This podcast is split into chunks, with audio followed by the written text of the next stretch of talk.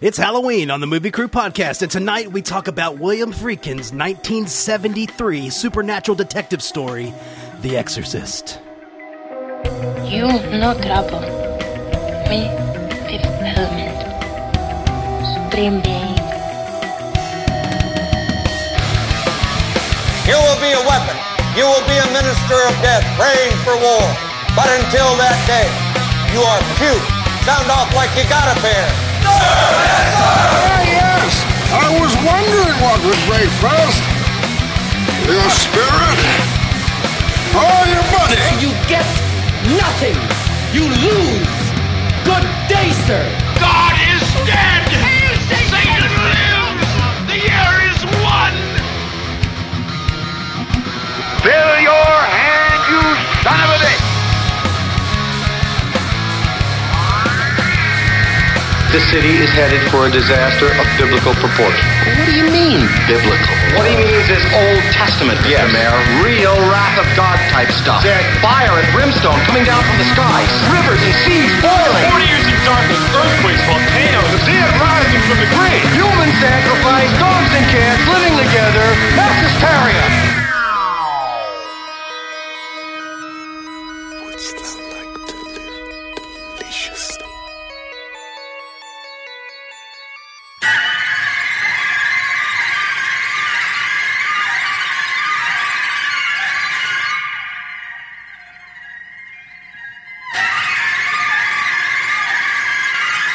Welcome to the podcast, the Movie Crew podcast, Movie Makers Talking Movies. Ooh. We're your host. I am editor Brian Elkins. With me here tonight, cinematographer Jared Callen. Nice to see you tonight, Brian. Oh, it's nice to be seen. There's other people inside of me right now, possessed. I'm gonna start spitting green vomit in your face. Yeah, but you're more like a David Bowie kind of possessed. You got two different colored eye thing going. I like it. It's cool. Maybe you're just half halfway possessed. I don't even uh, know how to respond to that, but uh, you know, halfway possession's better than no possession at all. Uh, we also have with us, we also have with us director of photography Mike Griggs. Brian, what possessed you to think that we should watch this movie right now? Because it's a classic we haven't done. Well, shut up. We're not the, We're not there yet. I just wanted to say possessed. You guys were Oh. saying it. I wanted to get on there. Look, you're being very It- it possessive overcame- of it Brian's overtook me. time right now. Oh, okay. It was good usage. I'll accept all of that. We also have with us costume designer Kristen Jones. Hey, hey. So here we are talking the classic, the scariest movie of all time, as it's been dubbed. I have heard by some critics. Hmm, hmm, hmm. So everybody is waiting to see. Mike, were you scared? No. I thought so. Yeah. No. Eh, It was it was disturbing in several parts. But I kind of I finished it. I turned it off and I was like, yeah, that I thought that would be scarier. You should have watched it younger. That's the problem. You you had all this build up. That's the you know. Yeah, it's like somebody yeah, telling you up, like to try cocaine for the for first sure. time. You're like, I don't know, I don't know, and then you know it's not as it's not what you think it is. It's also possible that had I watched the two and a half hour long re release with all the extra footage put in, that it might have been scarier from that. But I, I know I don't think this movie. I didn't want it to be longer than two hours, but I mean, there were seriously there were disturbing moments. Um, most of it was was all the the shit that the medical community was putting this family through, and there were some gross moments like I don't like vomit and shit like that on screen. but like I don't know, the scariest part of the whole fucking movie was when she rapes herself with the goddamn crucifix. Like that was just disturbing. It wasn't scary. It wasn't like, oh my god, is she okay? It was like, what the fuck are you doing to this thirteen year old girl Twelve. on film? Like Jesus. They actually made it like way better for cinema. It was supposed to be like more graphic, and she's supposed to orgasm. What? fact, Wow, what? That and is. they were like, we can't put that.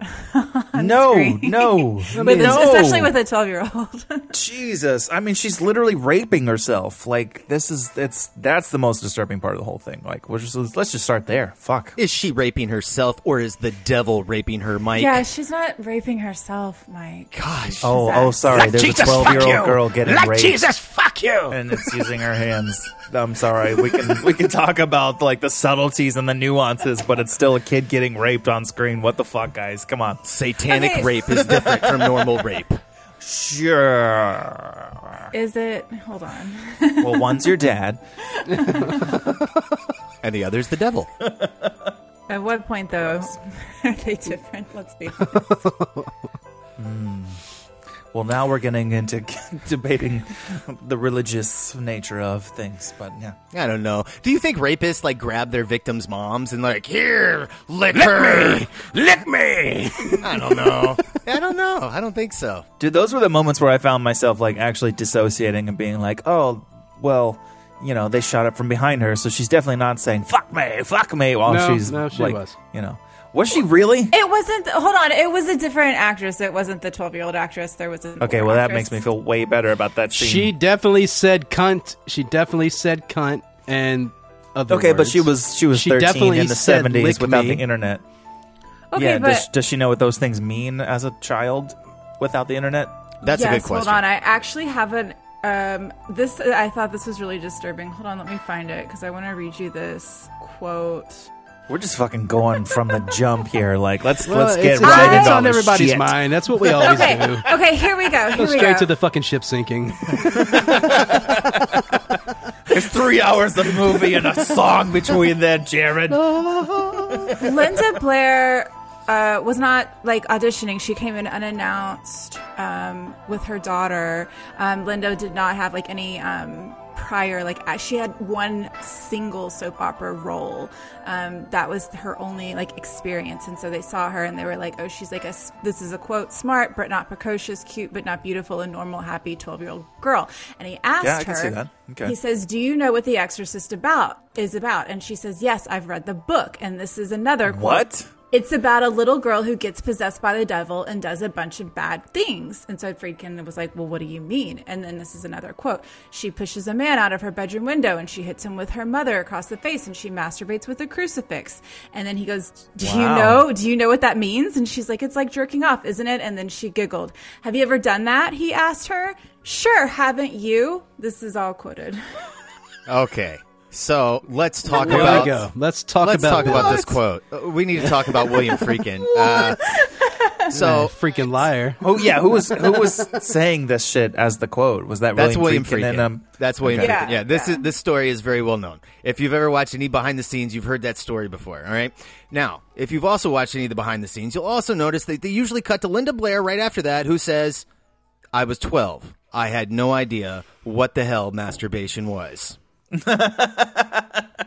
Yeah. Okay. Okay. William Freakin is a fucking liar on all the fucking behind the scenes. Every fucking story he tells, a piece of it is always refuted by at least four to five fucking cast members or crew members. So you can't gonna- believe anything. Oh my god. Okay, that makes me feel a lot better. When I read that, I was like, that's the most insane thing I've ever read. I mean, according to Hollywood, though, I would not put it past some of these people, but like, that's still very insane. But then as I was reading through all of the troubles from the entire start to like even afterwards, I was like, the only way, like, I don't think this movie is like, cursed like clearly there is somebody involved who is a psychopath and everyone has problems with them you know like that's the only explanation Are you implying that the psychopath involved is the director? Yes. Possibly. If you listen to any time he's talking, not only because like listen to him, listening to him now, does he sound exactly like Donald Trump? Oh God! in his cadences and, Oh and my like his God, accent. what? But then he's Wow. also so fucking full of himself. He's like, I, I, I- I, I gave the, I sent, I sent the, the, the movie over to somebody, and then, then, and they gave me like three pages of notes, and then I came back and I read them, and I was like, what the fuck? I won a fucking Oscar. What the fuck does this guy think he's going to tell me about how to change my movie? Oh my I'm God. like, dude, he's so like narcissistic about every fucking thing. And then he went through and did those changes too because he And knew then they he were did better. still make the changes. Damn. Did he give any credit though? He was like, I actually thought of these Uh, on my you know, own. But yeah, this, the but- notes just reminded me of the that site changes out. Of, oh, uh, oh, yeah, right, right. You have pointed out three pages worth of, of things that I've been thinking about for a long Yeah. time. Yeah. Uh, thank you for Yeah. you know recognizing my genius. I genius. made the changes. They're going to be those changes. fantastic. You're going to love oh all the changes God, I fuck made. off! I can't do that, Jared. Don't do it. Don't do it.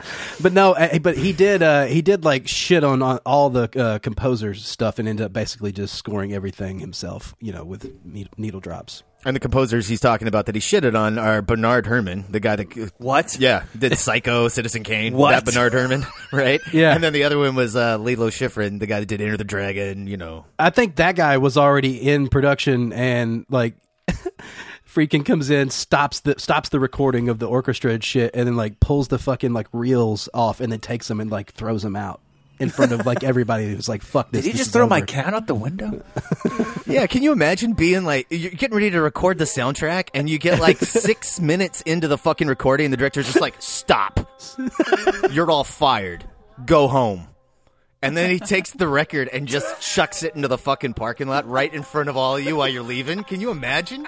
That is a level of poor planning that kind of boggles my mind. Like you've known that this recording session was in effect for a while. It's, they didn't decide yesterday. Hey, can you get seventy people to show up to Studio B? The guy is insane. Um, whatever. I mean, he, uh, he, made, he makes good movies, um, or made good It is movies a, in the 70s. It is a good movie. Yeah, It is a really good movie. God damn it! I mean, the fact that he made it is a miracle, it turns out, but it is really good. What's the miracle about the fact that he made it? Is this like The a fact that it, apocalypse like- now level of miracle, or like? Oh, I, I don't, I can't comment on like your war movies, but um, I can say like the fact that again uh, that that it took like what like a year to shoot, like with all of the trouble, 200 with all days. of the with all of the Whoa. continued trouble. It was supposed to That's be like what an eighty-five day shoot. yeah. Whoa.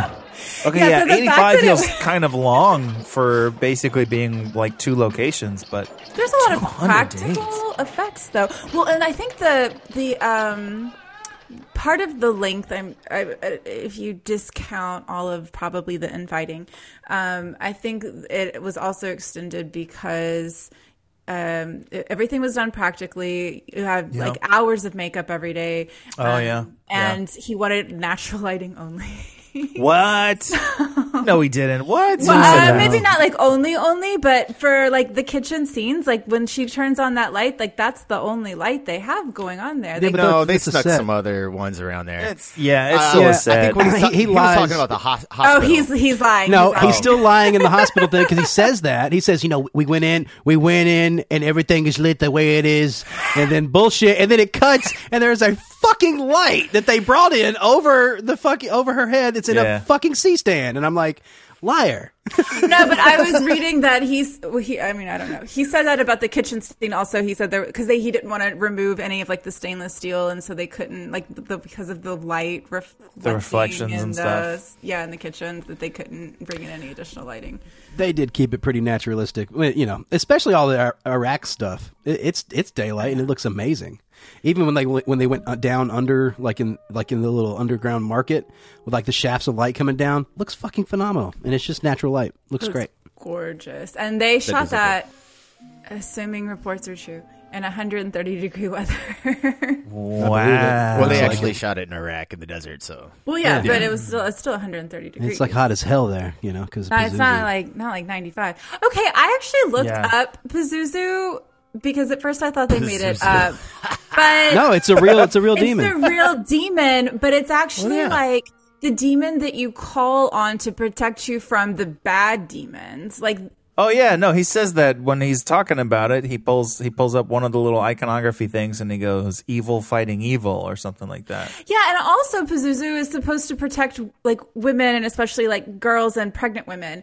And so I thought it was an interesting choice to use as the demon for this. They don't name it Okay. in this one. It's the second one. It that they- was Well, hang on. one, so yeah. this is this is something I wanted to ask you They guys don't about name it in this because one. they Did did not not make it clear at all that those beginning scenes were in any way connected to anything else that happened in the rest of the movie, except for his character coming back to be the epic exorcist. the dude. necklace Ah. and and the, the the idol, the thing he finds is the head of Pazuzu, and then you got the Pazuzu thing, and then they have flashes of that throughout the entire thing, Mike. Okay, and yeah, then, but- but- and then the but fucking the, the Saint Joseph necklace. But this is my question, and this is why It's I don't throughout it. understand it. because it's some of the some of the images are there, but there's nothing whatsoever explicitly stated about like this is the demon from the from this, or we're using the demon to fight the other demon, or we're using evil to What fight evil. Like why about? does There's a shot in the movie where you see the statue and he's looking at it, and then Yeah, later at the he's got- end, you see the statue superimposed on the frame right beside the little girl.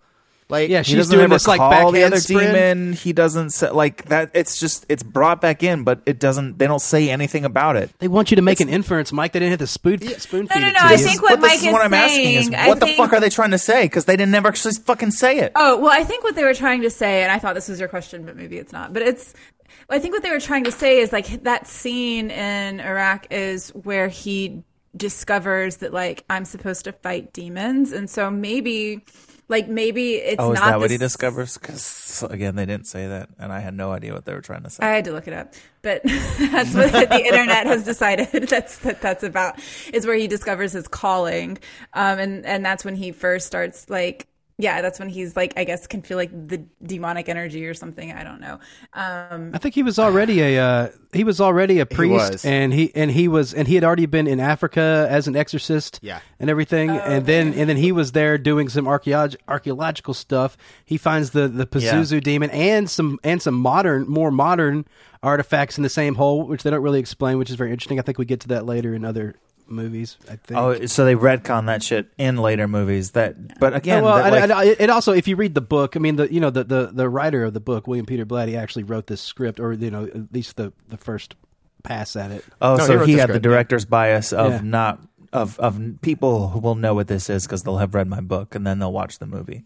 So I don't have to put that in there. Okay, no, so it's all in there, Mike. You're, you're like, okay, so the It's not necklace fucking in there, man. The necklace is not in the book. That's not in the. That's not actually. That's something that freaking just added to Oh. to tie in. So the whole beginning Iraq stuff is. Uh, I've always read it more of like uh, Father Merrin just knows that some kind of evil is coming. That's why he's leaving. Like the whole time, like he's constantly running into weird things and seeing evil shit, and you, he gets the feeling that stopping. he's going to fight. And you get that last image of them like staring each other down, the statue of Pazuzu and Father Merrin. And when they're looking at each other on, on the frame, it, it just kind of ends visually like these two are going to battle again. good versus evil. You know what I mean? Like you get that music and you see the dogs and there's the old guy like behind them with the fucked up eye. And it's just, I don't know. It That's how I've always read it. Now, is that what they're trying to do? I don't know. I think that's exactly what we're trying to do. I, I that's a that, that to me is a good articulation because that was that kind of swirled in my brain a little bit, but never actually landed in a oh this is what they're trying to say, and it just kind of bothered me that that you have this this huge character that's supposed to be such a big fucking deal that you're going to name the movie after him, but there's not any kind like give me like a sentence or two of exposition that tells me like why this shit in the beginning is important uh, besides just introducing him as a character. He could have come in without any of the the beginning scenes in Iraq and I would have been like, "Oh, oh, it's a big fucking deal because they got to call him the big guy." Like we have this this secondary, you know, priest through the whole movie that it's cross-cutting back and forth and it's like, "All right, I understand that like you're building up to this is an actual exorcism that needs to happen. This is a fucking demon. So all everything makes sense of like she's going to every fucking doctor and now you've 80 doctors and all you can give me is I'm sorry. All that shit works really well. You finally get the priest. Oh, it's a big fucking deal. The church thinks it's a big deal. Let's bring this guy in. What what what is the fucking point of the beginning of the movie besides to just freak us out with some like demonic art iconography? Well, to have that amazing fucking sound at the beginning t- uh, of like crazy anvil hitting and fucking all the digging and just the, you're getting relentlessly beat over the head with all this sound and it just makes you feel so fucking uneasy and then the dogs fighting and then just all this shit and it just builds tone and it lets you know the Oh, severity great of what's tone. coming. It's yeah. perfect on tone. It builds the world. what does it give us story wise? It sets up the character and lets us know that there's a demon and that, that we have to fight good versus evil. Yeah. I don't think it really sets up Does the it, though? character. Does it, though? It doesn't. Um, Does I it? think it's a really cool little prologue that I don't really think they tied into the movie at all. And the whole time that I was watching it, and they were showing all of like the freaky stuff, and like you're supposed to like feel uneasy. I'm like, do you feel uneasy because you just dropped into someone else's culture, or is this actually like an issue? Yeah. You know, like is it really a problem that you just saw someone who can't see out of their eye, like someone's blind? Like, what the fuck is your problem? Like, No, it's that it he stopped that a what he was doing to turn and, and stare at Merrin. He's he's blind. He can't he can't see anything but over blind the in sound of the things he heard Merrin walking. I, I, it felt like I, I like I was I was in it. Like it worked for, for again. It worked for tone. Story wise, like it just felt so like pointless. No, look. It, it- okay, this whole movie takes place in Georgetown. Like this needs to be worldly. We need we need to understand that this is a, a this is a whole thing with Merrin has been constantly running around fighting demons. So give me two fucking sentences from the goddamn we- guy later we that's got like we have to we, get we, the we dude. got that in, with, no, with we the didn't. other no, with, we with didn't. the all we church said, all, discussing all they the said church was discussing that we need he's to bring him been- in. He's been in Africa They- dealing you with need to demons. set up what they're doing in Iraq. I thought they were like excavating something, Yeah. which I guess they, They were. are, yeah. But I was like, what does this have to do with demons and exorcism? Like, I just They thought said, they found like he s- another statue. Like, I did not understand the tie here. They said, "Is he still on that dig?" No, he's been done with that for a while. Cool. What the fuck was the dig? Yeah. What was he Who doing there? cares Did what he the find dig something? was? Did the he dig not is find not something? the por- important part. The important part is that we're seeing Merrin is is getting ready for battle. He's getting some kind of like uh, I don't know uh, signs. Oh, is that from, what he was doing by standing there? Yeah, he's getting some kind of signs from There's God. dogs Meditating. barking at him. and he's oh yeah. he's You don't feeling you, it. the, the fucking fa- fa- face off with him facing off with that the was not a fucking- face off. That is I'm totally sorry, a it was fucking not a face face off. off. 100% They're on the face-off. other side of the screen looking at each opposite other. describing it staring like each that other makes with it like multiple that, but- angles. Visually, a fucking told story. Get the fuck out of here. Oh my god. Is- You got to look at the visuals, people. You can't have everything fucking written down in a fucking goddamn book for you. Come on, like, what are we talking about? That is the oh, I'm uh, what I'm saying is that there there is not enough connecting tissue for a singular movie going experience to connect all the dots that you have su- surmised over the last 50 years that this movie's been out. Look, dude, no, Damn, bro. th- I think this- everything that you are saying doesn't is- need is- all that stuff. What you're talking about is like ambiguity because if they answered it like we're gonna get in these sequels, Mike, it's fucking stupid. It's stupid. I don't. I look. All I need is for Regan to like see that she had a Ouija board somewhere in the house. I don't need to see her play fucking hello with Captain Howdy. You know why? That's boring, not scary, and dumb. I don't want to see that shit. No, just told me you, you found the board. Maybe the Ouija board had something to do with it. Maybe it didn't. Maybe Captain Howdy is the demon. Maybe he's not. Is that answered for us? No, it's not. I like that. Because that way it's not fucking dumb. Captain Howdy, do you think Brian's pretty? Okay, but but to That's that not point, very Brian, nice, Captain Howdy. to that point, they they did actually say, "All right, she has a Ouija board and she's been talking to something." Mm-hmm. That's what I was missing from that prologue. There's a there's a statue. There's that's the a Ouija demon. board. Was he talking to the demon? Was this a thing that he's encountered before? He didn't. He didn't. He didn't. There was no like, oh, I've seen you before, or here you are again. Oh my God. Okay, Or like- any kind of like. There's there's no implication that he knows what the yes, fuck it is. yes, there is. The minute he put he picks that statue up and brings it out the first time, the little Pazuzu head, right, and he's looking at it. That is a look of recognition when he breaks it off from the rock. Or it's a look of this No, looks interesting. I is guess I found something. No, that's a look of recognition, and he's a little scared. And at that point on, he's a little uneasy for the rest of the scene. He has to take his fucking nitroglycerin pills. He's having a fucking heart attack. He's sitting there struggling to have his Well, tea. that just that didn't say that he was nervous about what he found. That just said that he has fucking problems and he, so he takes pills. Yeah, that's no, true. that was That's- nitroglycerin. That that was fucking you know It's heart attack. it's pills. setting him up. Yeah, I mean, come on, man. Like all this plays into everything. I mean, I know. I, I It is a little I bit under- harder I understand than what modern you're, films. I understand what you're saying. I'm I'm just saying that that that there's there's a level of like they they kind of started painting a picture, but they didn't actually like bring it into focus. They didn't they didn't give us the final connecting details in order to say, hey, all of this random shit actually kind of matters. It was just here's some random shit. There's the tone. You understand? It's in black and white, right? Cool. Now let's move forward. And it was just It was only in black and white for the first like 15 frames. I, it wasn't. I'm just saying like. hating the Iraq Open. I'm not hitting the Iraq Open. I'm saying that that there's just not. We I needed like a little bit more. Just just we we walked up to the edge. We looked at it, but we didn't jump off. And I uh-huh. wanted to feel the free fall. That's all I'm saying. Man, w- w- no, you just you just need to sit there and like you know suck up that tone, so, so, soak it up that mood, bro. Oh, Jesus, come save me. There's The mood all devil's over gonna this eat me. movie because every shot every shot is so interesting. Every shot in this movie is so interesting. Maybe sometimes you need to tell me what's actually going on. I don't know. God, man, I've never heard that complaint with The Exorcist. I've never heard anybody go like, "Man, I just didn't get The Exorcist. I didn't understand this piece." It's a pretty simple story. Then why the fuck did we have this prologue besides tone? Tell me it was just for tone, and I will move the fuck on. If you It's keep trying to say that just it was for trying to tone. imply things later, then it's, it's that didn't work. It is didn't setting work. up the whole like battle. Yeah, He had the the director had the same fight with multiple people about taking this scene out of the movie Because And they were saying take it out, and he no, said they, no. they were saying that that, that we need to remove this because it, it doesn't make you know like let's just get on. The story's about Georgetown, but he said that we need to keep this in because this this shows that like what Brian said that that that, that this demon has scope. It, it, it's it's worldwide. It, it's not then just show me a fucking there. exorcism with him in Africa.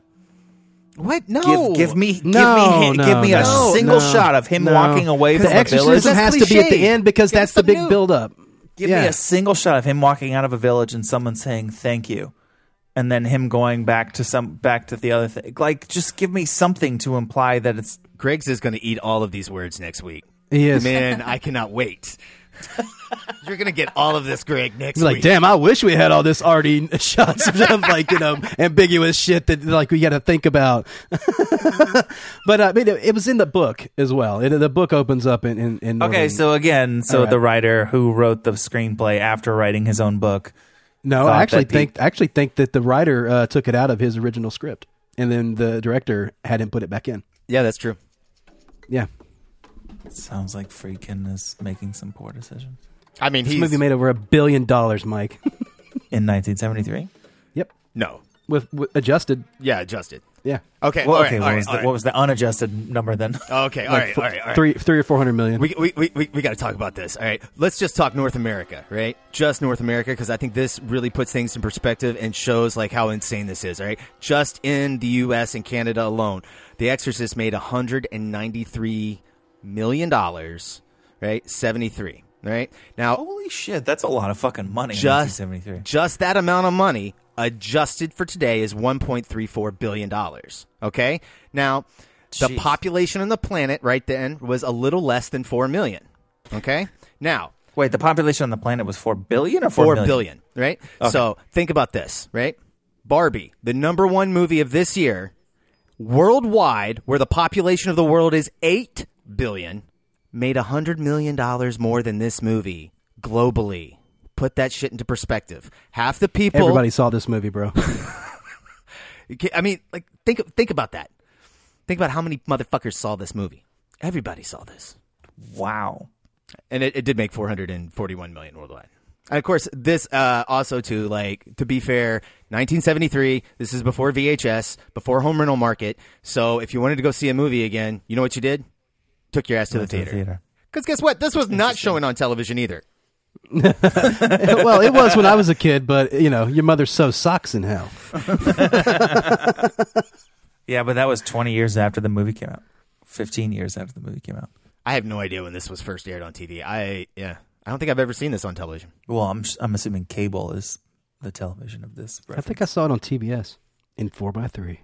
Did they pan and scan when shit was flying across the room? I don't remember. I don't know. My VHS was in widescreen.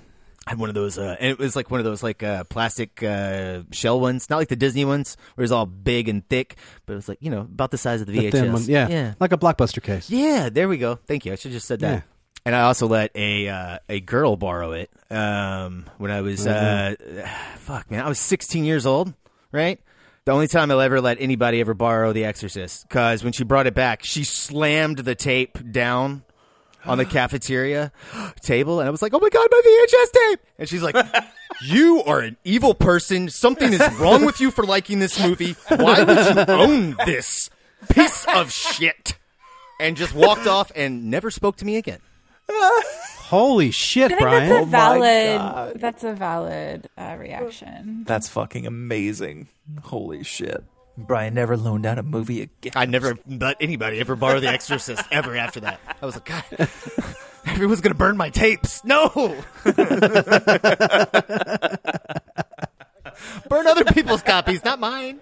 when you when you went home and put it in the in the VHS, like how uh, It played the fine. VCR, She had, like she had recorded Barney over it. Oh my no, I was saying how how how deep did she get into it? Because I know she didn't rewind it. Oh no, she didn't. want it. uh, uh, I don't remember that. Yeah, that would have that would that would have been an amazing anecdote, Brian. I think I just put it in, rewound it, and then just you know, made sure it was the tape was okay. Okay, we're okay, we're okay, we're okay, We're okay, watched it. We're okay, we're okay, we're I was sitting in school just sweating the whole day, like, I hope that tape's all right. She went back and she cut the Iraq scene out and taped it back together. The rack scene's the only wholesome part of the movie. Oh, yeah, a giant statue with a massive dick. like, A dick with a snake wrapped around it. oh, I wish dude. they had condoms back then. I do, yeah. I, I, I, I actually have a, a bunch of personal stories with this movie. I don't know if I should share it. Do they all involve you No, no, horrifying your no. dates? Or... All right. He's like, all right, so my second girlfriend. All right, so I was with my wife. And we were at Flashback Weekend. Linda Blair was there. We go, uh, you know, pay to have the autograph and the picture and everything. Uh, she signs my poster. I'm like, oh, hey, how's it going, Linda Blair? Totally forgot what we what I said to her, what we talked about. We go to get a picture taken, and I'm not much of a hugger. I don't touch people. I'm not a oh hey bro, let me put my arm around you kind of picture taker. I'm just like standing over here. You know, you be you you're right right there, right beside me. We're hanging out. We'll get a picture. Linda Blair, my wife is on the other side of me. She comes in between my wife and I and puts her arm around my back. And when she does this, my left arm kind of just like it doesn't have anywhere to go, you know, so it just kind of like goes to her back. When she puts her arm up, my arm also gets pushed up because she's going for my back. And dude, I just grab a whole fucking whopping handful of Linda Blair ass. and my wife is over there, and I just look at her, and I'm like, I am going to get smacked in the face in front of all of these people in this convention room. This is going to go so terrible. This is bad. This is so fucking bad. She smacks you like like like Regan. Uh, Lick me. Oh my Sorry. So I'm just sitting there, just like, oh, like, oh my god, this Oh is my so terrible. This is the worst thing I've ever happened to me. Oh my god. So she didn't react. She didn't say a goddamn word. And I was like, I wonder how this how often this happens to Linda Blair. Dude's just grabbing her ass in line, like she's just like, nah, didn't say anything. And then like five seconds went by, and I was like, I should probably say sorry. And then uh, I was trying to figure out how to say sorry. And Then ten seconds went by, and I was like, no, it's too weird. I can't say sorry. I've done it. I've done it.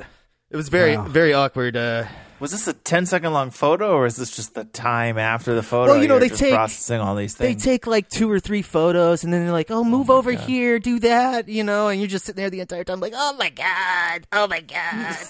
Where's this photo? I gotta see her face. oh, he, it's a fucking framed photo. there you go, right there. All I see is the the podcast. Okay. You see my face right there? Look at that. That's terrified. Look how terrified I am. I'm like, holding- everybody else, everybody else smiling. Look at me. I'm just like, oh like, my oh. god. You look you really look like Billy Corgan Right? in that photo. look at all these. Look at that. That's me smiling in a photo. Oh no, she's gonna smack me. That's great, man. Oh my god, that's amazing. So Linda Blair, if you're listening, I'm sorry that was a mistake. I apologize. Twelve years later. Anybody else got any uh, grab ass stories? Well, I guess uh, on that note, I guess we're just gonna take a break. we're gonna come on the trailer. Let's see if we can reset after that one.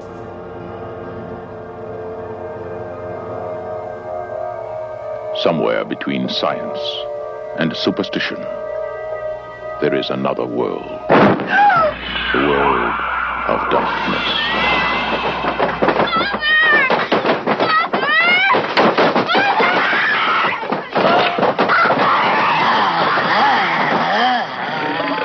Nobody expected it. Nobody believed it. And nothing could stop it. There are no experts.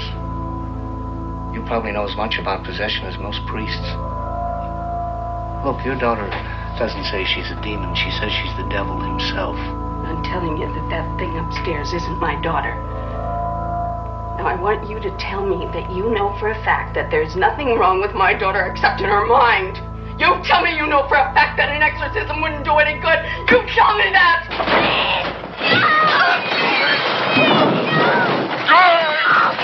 The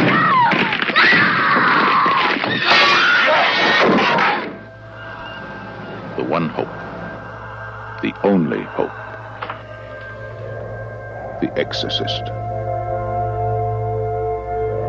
Welcome back. That was the trailer for William Friedkin's The Exorcist, or I'm sorry, William Peter Blatty's Yeah. The Exorcist. I guess is actually the title.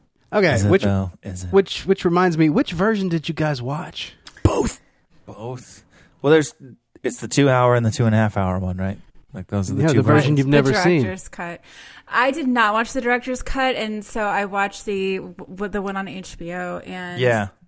That's what um, then I, of course, you know, googled like all the behind the scenes and and stuff like that, and I was like, wait, these scenes weren't in it, and that's when I discovered that there was like a director's cut. Um, so I saw the scenes, just not like in the movie. I do think the theatrical cut's the way to go. Is the director's cut the two and a half hour one that just got the 50th year anniversary re-release in theaters? No, it came out. It came out in 2000. Initially, it was called "The Version You've Never Seen," where they Oh, added okay. the scenes back in. Some because was- they couldn't. What was them- playing in the theater on, on Sunday that was happening here on one screen the- for the one time? Cut. No, that's not Was the it? theatrical cut. Uh, I would have gone. It is the ex- what they call now the extended director's cut. Even though, Oh, Okay. okay. Yeah, because it said it was like two hour, two and a half hours, or two thirty nine, or something. Oh, they they like- play like some extra features either in front or behind Oh, those okay. Fathom sh- the Fathom shows. Yeah, That's really Got cool. it. that's why that. Are they just playing a DVD, or they actually got it like a DCP file? It's usually down through satellite. Sometimes, um, Okay, so it actually is of some quality. It's not like somebody's popping their Blu-ray in. Yeah. Well, it's like a 2K projector here, you know, at Malco, so it's a Oh, little it bit is. better than your Yeah. Blu-ray. but only a little bit. Yeah. I mean, a Blu-ray is. It's at a higher bit rate, hopefully. I was gonna say a Blu-ray could have a higher bit rate of of you know if you got forty gigs, that's easier than like downloading something. I know it doesn't look as good as the 4K disc. 4K disc looks great. Uh, the colors are super rich. It's the best I've ever seen this movie look, and uh, the sound is also really good, man. Like, I really enjoy the sound on this. I think it's like really, really, really good. Yeah, I usually hate it when they have like mono mixes for these older movies and they do the 5.1s, you know, Yeah. do the surround sound. Usually those kind of, I don't know, they sound like they're either too modern or they're just kind of shitty and you don't get the directionality of the sound. But man, I, yeah, I agree. This was amazing in 5.1. Hmm. It, it- the mono is also great. Well, I don't know how much of that particular mix that you're referring to came through on the uh, HBO Max version, but like I, I felt the surround sound in this, and there were several moments that I was like, "Where is that shit coming from? Who's coming through that door in my house?" Like some of those kinds of moments. Dude, there and were yeah. things I was hearing Yeah. shit like doors in my house. I was I was hearing yeah, shit yeah. in the house. I was like, all right, that's weird. There was one point where I almost like picked up the remote to like pause it, being like, "Is that a sound that is outside right now, or is there like a tone that's happening with the music?" And I was, I, I decided that's music, and then it came back like a couple scenes later, and I was like, "It was definitely music. Cool, okay, interesting." Yeah, they do this really low music stuff that's like almost inaudible, and they also do like clocks ticking and like weird, like little, Mm, little, mm. little. Like there's always something driving, even even in the quiety parts. There's something that's that's that's kind of pushing you a little bit, even if it's just some some sound effect in the in the place. It, it it- it does a really good job of making you feel uneasy. And I've seen this movie a bunch, and it still got me where I felt like I was clutching my pearls, just like waiting Really? for something to happen. You know, when I was, dude, I was totally invested in it again. But this time, seeing it in glorious 4K, uh, it's so so clear. I was like really studying it a lot more, uh, and I'm also a different person than the last time I saw it. So you know, like. that makes a difference for sure. No, it does. It does. The I'm way you're looking at it into it, differently. what you're yeah, yeah. on it. Well, shit. Yeah, when I was absolutely. a kid, I was just like struggling just to get through the fucking movie. You know what I mean? Like, you know, because it's, it's you know. Now I'm just like, all right, this is a stupid little movie. Like, I'm, I'm looking at all the other shit. Like, oh, these cameras are real shaky. Look at these fucking zooms that are just like done, like docu style, like like real slow. Like, you know, we're just gonna zoom Yeah. in there. Yeah. You know, but it works, and they break the line all over the fucking place. I'm like, ah, but they, you know, they just, they well, just that's doing it. breaking the line correctly, though. Like, you know, he's doing it to make you feel a little unease, you know? It's not just all like willy nilly. Well, just like you know, kind of like when uh, let's see, uh, Father Karras is talking to, um, is it the detective or whatever? And then they're remember. they're by like a uh, they're by a, a chain link fence. Yeah. And then they cut on the other side of the chain link fence, and it breaks the line. And then they- they're, they're doing all these like things like that. But but it works. Just like like and, and like when uh, halfway through the exorcism, they take a break and they go sit down on the stairs, and they break the line right there to do the coverage of Mm-hmm. Yeah. them like through through the stairs. And, and, and Oh that- yeah, and the, yeah. each of them is in the side of the other person's frame through the Yeah. stairs with the poles between them, and and it shows that, that, they're you know everything's disconnected right here, or at least that's what I get out of it. and and there's like like bars between them. Yeah, man, all that that's that shot is such it's such a per- perfect like way that this movie is God damn, I'm so inarticulate right now. Uh, there's so many shots in this movie that are so good like that, where there's just so much conveyed visually. So one of the things that I thought was super interesting was that these people, the filmmakers, do not have any experience in horror films, and they have all of their experience in documentaries. And I thought that worked so well. Hmm. It worked beautifully. Well, the uh, the writer William Peter Blatty said he hates that this film to be described as a horror film. He he thinks of it more of a supernatural detective story. Yeah, what a. It's, it's, He- it's that's why I said that at the beginning. Come on, bro. Like, Come on. What are you it's talking not a about, horror Arthur? movie, bro. It's a detective movie. it's like You- Batman, Wait, you didn't it's see the real. detective Like, going through the movie, bro? It's a not a detec- horror It's movie. procedural. What? It's just vampires, okay? Oh my god. Oh, okay. this this movie's grounded in reality. Okay. It's just a Like- creepy, creepy clown. What's the problem? Yeah. Why you throwing it in the horror section over here? This movie's a metaphor for a girl getting her first period, man. It's like you know they go crazy. Jesus fucking Christ. This is the Bed's turning shaking red, up uh, and down. sequel. Mother, it hurts. It burns. Oh god. Apparently, there's stories that she broke her back. Like, like both of injured both of them, both of like both of the leading ladies got their backs injured in this movie. Apparently, Yeah, and they used the takes Well- in the movie. Yeah, I was gonna say they used the the takes in the movie. They're like, that's the one. you know when he kicks the helmet, he actually breaks his toe. Um, you know. um, sorry. Thank you for the Lord of the Rings reference, Jared. You Yeah. are seen and appreciated. Yes. But uh, all of that aside, but being hurt doing stunts is one thing. But another thing to add that William Friedkin is a freaking nightmare. Um, he, you, you know, you know the scene where Demi's like, uh, he's like listening back to the tape, and he's also went to this guy who analyzed it. He's like, no, it's English, but backwards. And Oh, he it's goes back English, to obviously. Yeah, yeah, oh yeah, obviously. and so he goes back and he's like listening to it back at his his apartment. He's like drinking scotch and shit. And then like the phone rings and he turns and looks at it. Well, apparently they framed up the shot, you know, and they were like, "All right, just frame it up, frame it. Looks good. You get your photos. All right, good. We're rolling, right?" And he fucking pulls out a gun and shoots a fucking gun in the room, and the actor turns around. like, what That's the when fuck? that happened. Yes. So Oh that's my that's the shot where we got that. You know. wow. I okay, I've heard the story of of William Friedkin firing the gun in his ear and him being like, "Motherfucker, I'm an actor. I don't need a gun to seem surprised." That seems like such an innocuous and ridiculous moment to do that shit. Like that story was just as built up in my head as this movie was. That was the moment. Are you serious? Come on. The DP was cracking me up because he's like, "Yeah, I got pretty friendly with the the actors," and Jason Miller would come in and he'd be like, "Uh, so uh, Owen, where the where are the guns?" He's like, "Well, there's a pistol over here, and then there's a shotgun behind the bed." Thank you. Shut the fuck up. What? I don't think he was kidding and or exaggerating uh, when the DP. No, was, he's yeah, not. when he was telling this story. Uh, you know, and that that when uh, when Karras like falls down the fucking stairs and twists his head all around, and he's laying in a pool of blood, and the other like priest who was playing the piano earlier comes in and gives him his last rites. Oh, yeah, yeah. Apparently, he he couldn't nail his lines, so, so Friedkin smacks the shit out of him and says action. and so when he's sitting there like shaking, he just got his ass fucking smacked in front of all these people, and he's told got Chris act. Oh Yeah. my god. And so he's he's fucking Keep like my demon's flabbergasted. name yeah, out your mouth. yeah. Oh, you know what's crazy? That guy wasn't even an actor. He was a fucking real priest. He was a fucking Catholic priest, fucking taking a role for this movie. And he gets smacked around by the director. Get in there and act. Oh my god. what the hell?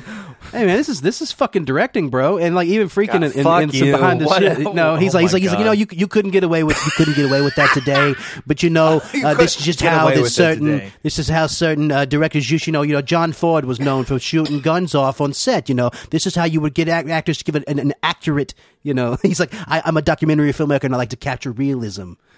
Like I'm a documentary filmmaker. I like to hit people before they're on camera for real. Do your job better. oh man, Fuck all the way off. What the hell? oh my god. Be careful of William Friedkin's backhand. It's worse than his open palm. it's it's just crazy that he he went to all these things and he never really lived up to this again. You know, and I don't know if it's just because he is a dick, or he only had this one good movie in him. Really. Well, he uh, well he did the French Connection before this. He won an Oscar. Uh, okay. two Oscars: where- Best Picture, Best Director. That's pretty impressive. Yeah, yeah. You're only as good as your last work, Brian. Uh, Oh, well, his okay. next movie, his next movie following this is Sorcerer with uh, Roy Scheider. Really fucking great movie. Uh, tense as shit. I mean, just guys driving nitroglycerin and in through the jungle. Very tense. Really well made. Can't believe what they put on screen. It just happened to come out uh, four weeks after Star Wars. Bad timing. Oh. Yeah, I've heard lots of people talking about that movie a lot, but that is a terrible, terrible release time. Yeah, if they would have done a marketing thing like uh, Barbenheimer, they probably could have got that done. Maybe. Yeah. But that was his next movie. Sorcerer Wars. Four years later. Sorcerer Wars. Sorcerer Wars. Star Wars. Wars. You just gotta. Hashtag Star, Salsa Star, Wars. Star. What's a hashtag? You think parsecs is a short distance? Watch this truck drive across a ravine.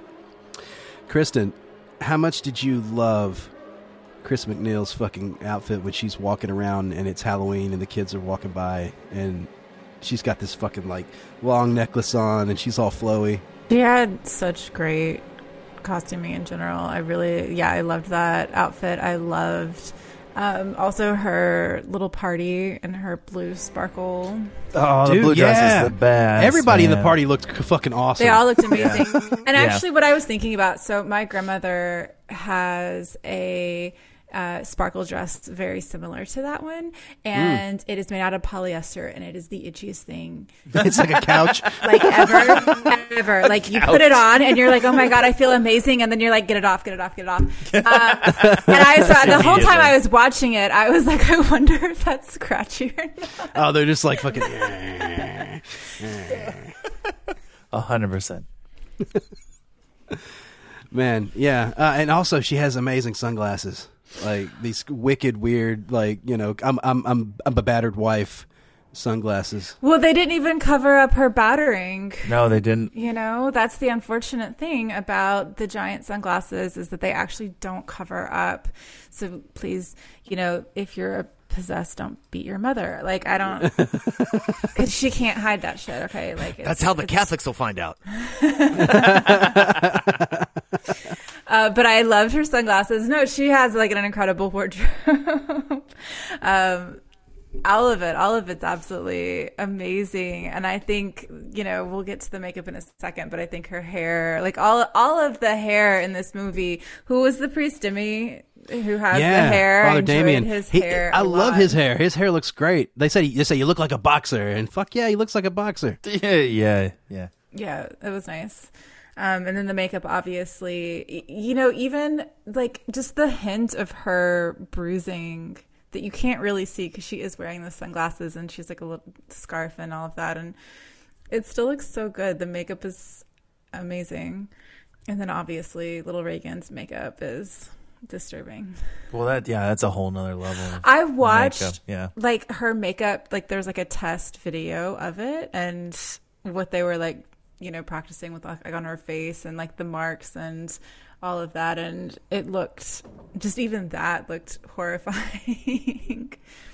also, I didn't know that the the marks on her face. Okay, okay. Do you know what that's from? Did you guys do you guys know what that's from? I just mm-hmm, happened to read mm-hmm. about it.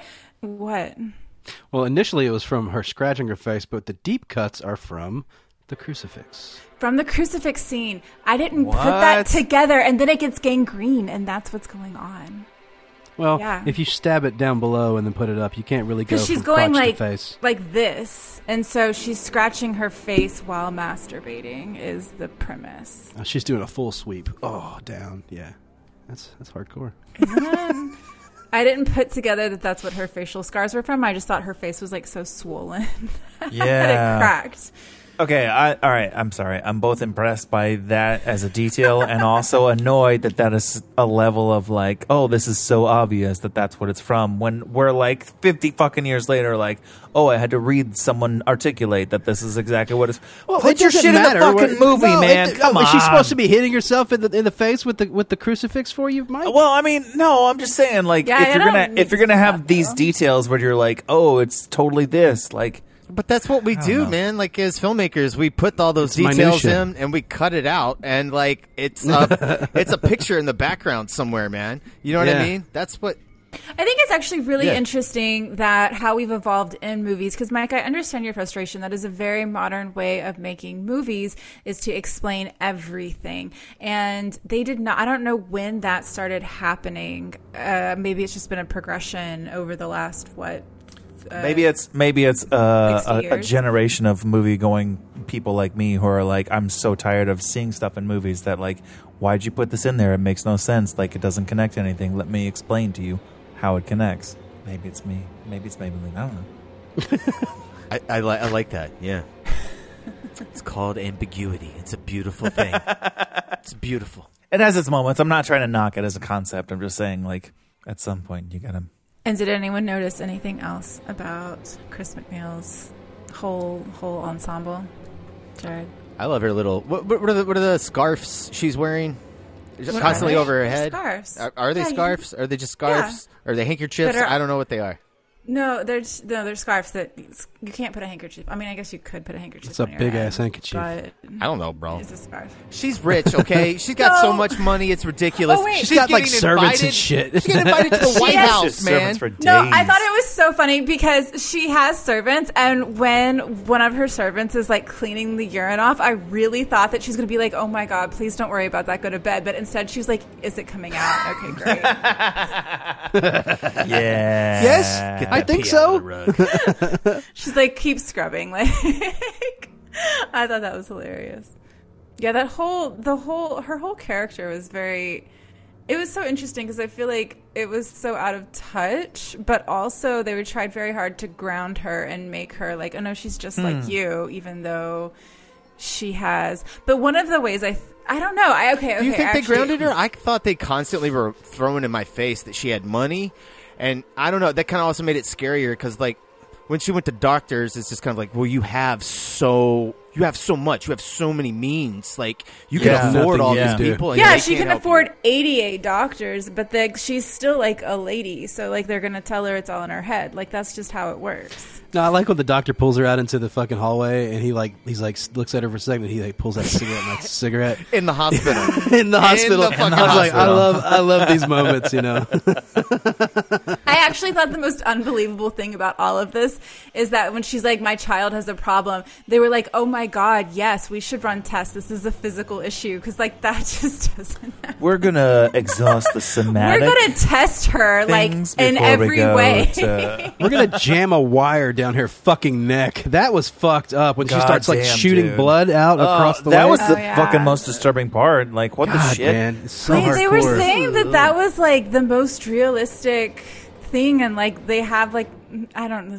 That was the part that everyone was the most scared about. That's yeah, what I that heard. was what Yeah. everyone. That was the the most.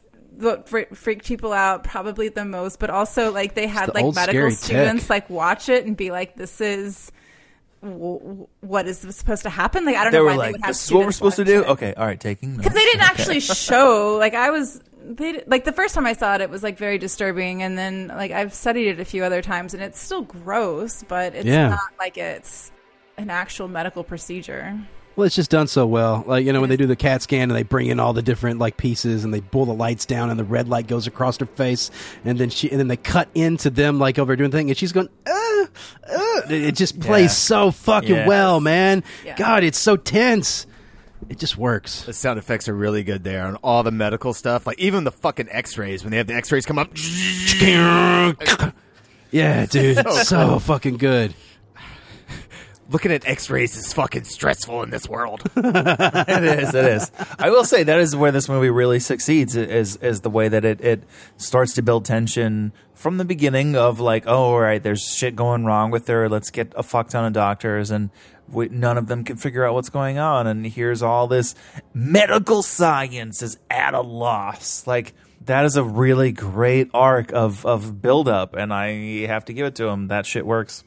Are you religious? I have to say, like, I understand why the doctors didn't do this, but like, as me, like, if I had a child and my child was acting like this, and I saw like, you know, her like urinating and like the bed shaking and like all of these th- unexplainable Her head things. turning around. Eh, and this, this that's later though. That was but like later. I, I saw, I saw, you know, if I saw all of these things and like the doctor was like, yeah, but actually, I think she just has like a scar on her brain.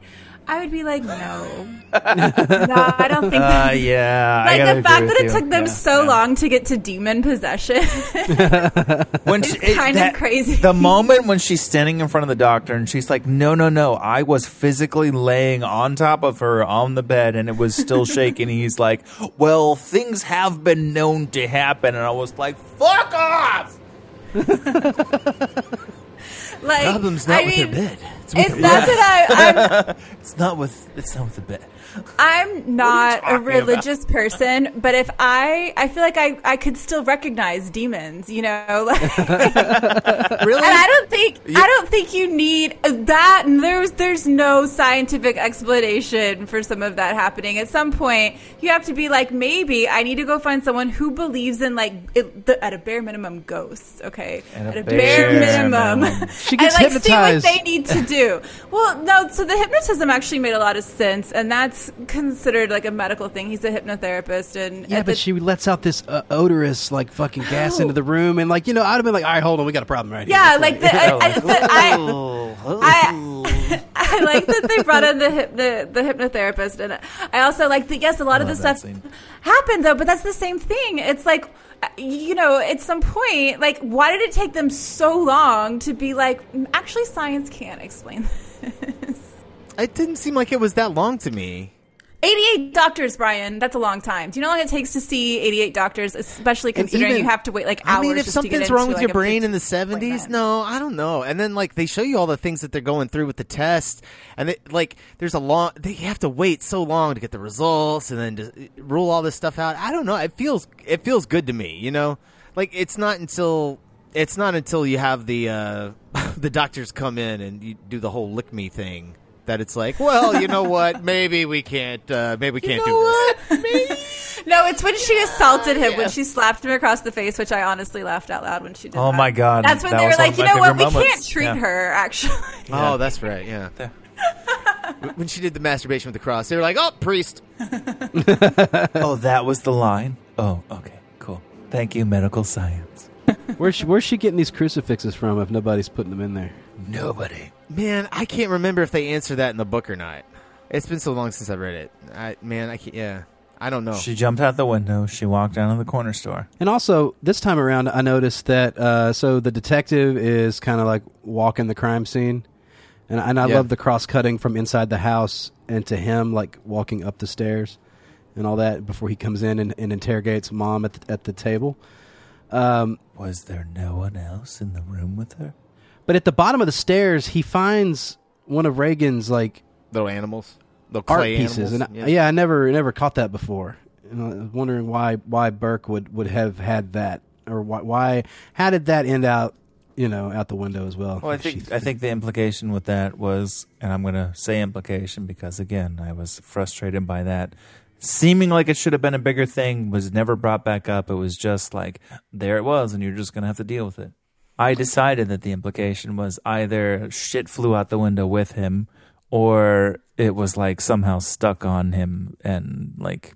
Well, why why was him. Burke in her room? Are they trying to say that he was trying to sexually assault her? What? Oh my God, bro! Wait, I- no. I heard that theory too. I didn't pick Yeah. up on that at all. But he was, but I mean, he was like kind of dating her mom and he was like babysitting. Like maybe he was just watching her. Like it could have been innocent. But yeah, I've heard, I heard that theory. That Man, you guys, was- that's jumping to a dark place. That with is like, a dark he place hasn't for even, we haven't even seen them on screen and that's together. why she kills him. But that's why she kills him allegedly. we haven't okay, so even I- seen him on screen in the same fucking scene. What are we talking we about? We didn't see her Yes, kill we did him at the, at either. the party scene. No, they weren't in the same shot. No, They weren't. Well, they were in the same room. No, they weren't. Uh, Look, was they don't he share the present? same frame. Was he present when she walked down and urinated and said, "You're going to die up there"? No, he was No, already he was drunk already and gone. gone home. Okay. But she was present. She was in the middle of the party scene, dancing around and laughing. Well, and all sure. that. And he was sitting No, on I- the couch talking about some fucking alien pubic hair in his fucking drink. talking to the Happens every fucking time. astronaut over here, like, you got your extraterrestrial pubic hair over here, you dick. you fucking Nazi. No, that was the butler. That was I the know that was funny, dude. He's like, he's like, I'm Swiss. That was really funny. There were I know, I know this is not supposed to be a funny movie, but there were some very funny moments in this. I get a little triggered. My first experience with this was uh, when this movie was released in the uh, in theaters for the version you've never seen. That's the first time I ever got to see it. And I showed up, and about 40 minutes into the movie, the audience is laughing the entire fucking film. It drove me fucking nuts. I wanted to murder everybody there. I I mean, it's not like I wasn't laughing like the whole time, but I think that's just because it's been parodied so many times. We're so used to it. Yeah. At this point, it's a like a comedy. Like they have it in all of the horror spoofs. Yeah, like I, I get that, but then there's these like fucked up moments, like after fucking like um, uh, Merrin is dead, and he's like laying on the ground, and they cut back to Regan, and she's just kind of like blankly looking at him, and then she goes, That shit's creepy as fuck. she just starts like lightly laughing, and like, oh my god, Yeah. so good, yeah, that's pretty scary. yeah, and then he starts beating the shit out of her. Okay, well, so that that part of the movie was was ha- what to me qualified her killing Burke's character because like clearly the the priest wasn't trying to do anything sexual at all, and she was just like, "All right, I'm gonna throw you at this fucking window," and so to me that was the moment where it was like, "Well, this is he was probably beating her ass, Mike. Yeah, but I'm saying like like he he saw in her the shit happening, and then obviously he he had the whole moment of like, no, like take me over so that she's okay, and that's why she killed him or whatever. But like there was there was some level of of connection where that kind of thing happened that I was like, maybe Burke walked up to see if she was okay. And saw that all the shit was happening and was like, Why are you doing this? What's going on? this is my you know girlfriend person friend's daughter like what's going and that's why she killed him too I don't know why you guys are having a, a trouble with Burke's death. I mean, we're constantly shown every time we're in, in the in the girls' room, people come in and they get assaulted, attacked, something else. It's just literally instead of a dresser or like getting smacked in the face, somebody going out the window, right? She and she turned his head backwards, so she killed him and then threw him out the window. Right. I'm not having a hard time with this, guys. this sounds like yeah, I I can fill in the blanks pretty good.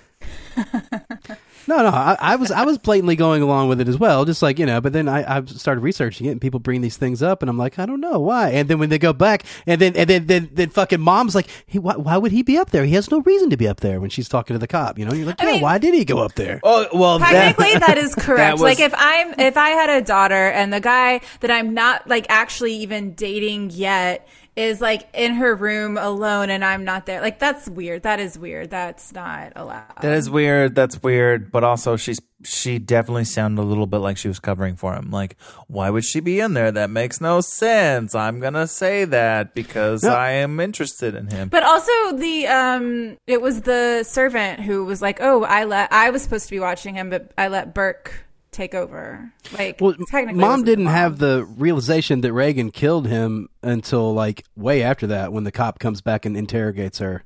no i think she was realizing in that moment and that's why she said he would have had no I reason don't to go know. up I there don't know. I think I think shit didn't really hit her until then. Like like he's explaining. It de- you can definitely see He could've something just- sink in there. yeah Yeah, yeah. Because for like, sure. 'cause then she's like, she's like, you want some more coffee? And he's like, sure. And she's like, fuck.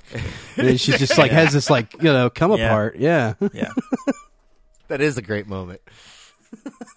I thought you were gonna leave. You want more coffee? You're an asshole. Take your take your autograph and leave. It's for me. I lied. I'm sorry. I don't even have a daughter. that was a great moment. It was a nice little breath after all everything. It we was. just been It through. was. It was. Yeah, that, that may be the best acted scene Um, between her and the cop. I got I got a question. So the priest at the party. So we're going back to the party. Uh, Father Dyer. Father Dyer is like sitting down. Uh, Chris is sitting across from him, and then he's like, "Hey, "Did you hear? Did you hear about Karras? You know his mother." He's like, "Yeah, yeah. She, uh, you know, she she died, and and, and she was she she wasn't found for like two days." Yeah. Yeah. But but that doesn't make any sense because uh, there's a scene before that where Thank Karras you. goes and it's like it's like you know she's at old folks' home and she's like, "Why you do this to me, Dimmy? Why the you only do this to me explanation me?" is that it's an, an implied. No, no, stop, passing stop. of No, no, time. it, it is it is total. It's totally explained. If you watch it with the subtitles on, he's because Fuck subtitles. God damn I'm telling it. you, if Fuck. you if you watch it with the subtitles on, like you can hear the dialogue and it's real clear. You can read it at the bottom of the screen. It's a '70s movie. It's not the best recordings, uh, you know, whatever. And they're also doing like they're mixing what is it, Greek and some other shit in with English, so it's kind of hard to hear when it stops and starts. But the whole idea is that she's only going to stay in that hospital for about a month, and then they're going to release her when her leg is better. So she was back at her house, and then she something happened to her. We don't know what happened. She, I wish like, we'd have seen her back at her house. It would have been nice. I give you that. Yeah, I mean, yeah, because I was like, wait, I thought she was at assisted living. Well, okay, know? no, that's but that's that's what I'm saying is is all that felt clear to me, and but not clear in the sense of like there was a passing of time. So the only the only point of that to me was this is this was not like cross cutting. This was later. Hmm. Oh yeah, she made It it. didn't home feel like that much died. time has passed, It didn't know what I feel mean? like that, and and that's why it felt like an abrupt scene of like, oh holy shit, we just saw her. How is she dead already? That's sort of, I mean, so clearly a lot of time has passed. How long i- do you think she's actually possessed? Like at this point, it kind of feels like it's been like two years, maybe a year, one to two years. You mean between the the Captain Hart Howdy? Captain, oh, Yeah. the ca- yeah, she- because she had to go through all those tests and Yeah, all those Yeah, doctors. and it's like true. think That's about how long it would take to months. get them back. You know, like get the results back, and then the doctors had to pretend they knew what they Oh. were doing, and and they had to get.